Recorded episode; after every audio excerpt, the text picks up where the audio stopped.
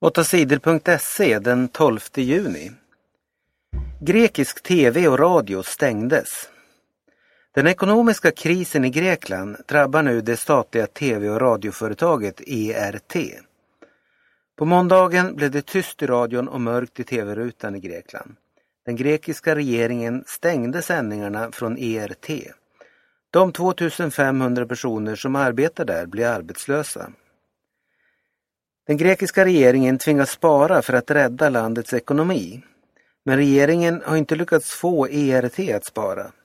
I flera månader har personalen strejkat och protesterat mot sparandet. Beskedet att statlig radio och tv stängs överraskade många. Det här är en total chock, sa ERT-journalisten Pantelis Gonos. Många människor samlades på onsdagsmorgonen vid TV-huset för att protestera mot stängningen.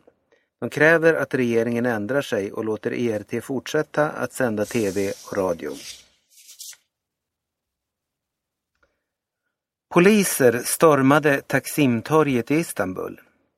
I flera veckor har det varit bråkigt i Turkiet. Människor har protesterat i flera städer. I staden Istanbul har folk samlats på Taksimtorget och i Gezi-parken som ligger precis bredvid. Demonstranterna kräver att landets ledare Erdogan ska sluta. På tisdagen blev det mer våldsamt än vanligt. Polisen stormade Taksimtorget och Gezi-parken för att jaga bort alla demonstranter. Polisen använde vattenkanoner och tårgas mot de unga demonstranterna. Bråken fortsatte under natten till onsdag. Många är oroliga för vad som ska hända i helgen i Turkiet. Då ska människor som gillar Erdogans politik demonstrera i de stora städerna. Då kan det bli bråk och våld mellan olika demonstranter. Carola först ut i Allsång på Skansen. Snart kör Allsång på Skansen igång. Som vanligt kommer många av Sveriges mest kända artister att vara med. Både Carola och Gyllene Tider är med i det första programmet som sänds den 25 juni. Senare i sommar kommer Amanda Jensen, Mando Diao, Yohio, Petra Marklund, Sean Banan och många fler att sjunga på scenen på Skansen i Stockholm. En del gamla godingar kommer tillbaka till Skansen. Lill-Babs ska vara med i Allsången för åttonde gången. Magnus Uggla och Håkan Hellström är med för sjunde gången. Dömda för sexbrott jobbar i skola. I svenska skolor jobbar minst 97 personer som är dömda för sexbrott. De är dömda för våldtäkter, övergrepp mot barn eller för att ha haft barnporr hemma.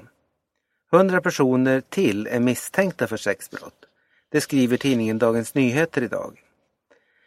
Den som vill arbeta på en skola eller ett fritids måste visa upp ett papper från polisen. Där står det om personen gjort något brott eller inte. Många av de som jobbar i skola, trots att de gjort sexbrott, var redan anställda när de gjorde brotten. Därför syntes inget på pappret från polisen.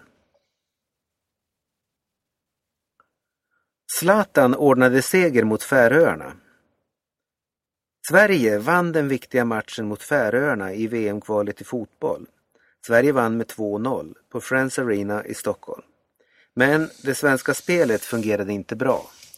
Sverige hade svårt att skapa riktigt bra målchanser. När chanserna kom missade de svenska spelarna ofta målet. Men efter 35 minuters spel kom 1-0. Det var Zlatan som höll sig framme och slog bollen i mål. I andra halvlek blev Zlatan neddragen i straffområdet. Han satte själv straffen i mål. Zlatan visade än en gång hur viktig han är för det svenska landslaget. Nu räddade han laget igen. Sveriges lagledare Erik Hamrén var nöjd med att Sverige vann matchen och tog tre poäng. Nu ligger Sverige tvåa i kvalgruppen efter Tyskland. Men mycket annat hade Hamrén inte att glädjas åt. Sverige spelade inte alls bra. En ljusglimt fanns det i alla fall. Nye Albin Ekdal gjorde en mycket bra match på mittfältet. VM-kvalet fortsätter i september. Då möter Sverige Irland på bortaplan. Den matchen avgör troligen om Sverige får spela i Brasilien nästa år. Bomb dödade 14 i Afghanistan. En bomb sprängdes på tisdagen i Afghanistans huvudstad Kabul. Bomben dödade minst 14 människor och skadade nära 50.